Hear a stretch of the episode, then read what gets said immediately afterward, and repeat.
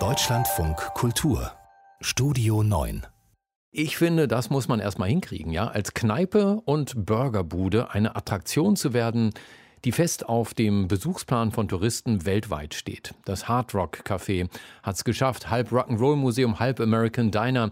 Es bedient seit genau 50 Jahren die Welt. Und wer hat es erfunden? Na, Nein, nicht die Amerikaner. Das erste Hard Rock Café wurde am 14. Juni 1971 in London eröffnet. What London needed was a hamburger joint. London brauchte dringend eine Hamburgerschmiede, erinnert sich Peter Morton. Der Amerikaner in London liebte die Stadt, ihre Musik, ihre Lebenslust. There was this amazing cultural disruption going on in London. The music, the fashion, the design, everything was blowing up and changing, except for the food.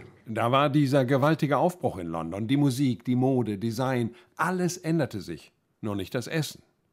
1971 war das. Er und sein späterer Geschäftspartner Isaac Tigret nach der Uni in Europa auf Reisen. Sie kratzen 10.000 Pfund zusammen, überreden ein paar Banken zu 150.000 Pfund Kredit und machen mitten in London ein Restaurant mit dem Namen Hard Rock auf. So we opened our doors the 14th of June 1971. Two American hippies, a bunch of old women and it was sink or swim.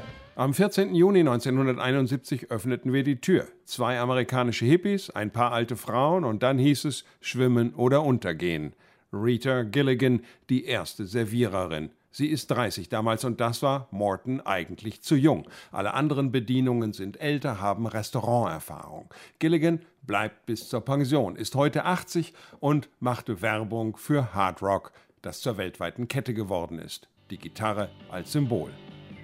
Und Hard Rock Café wird sofort ein Erfolg, vor allem weil die Musikstars der 1970er Jahre auf das Konzept anspringen.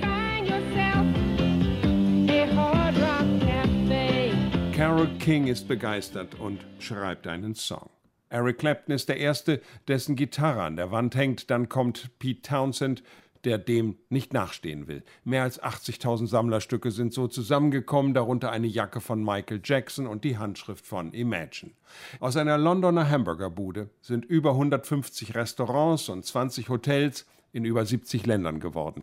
Die berühmten T-Shirts mit Stadtnamen und Gitarrenlogo verkaufen sich noch immer. So excited about launching the world's first guitar-shaped hotel.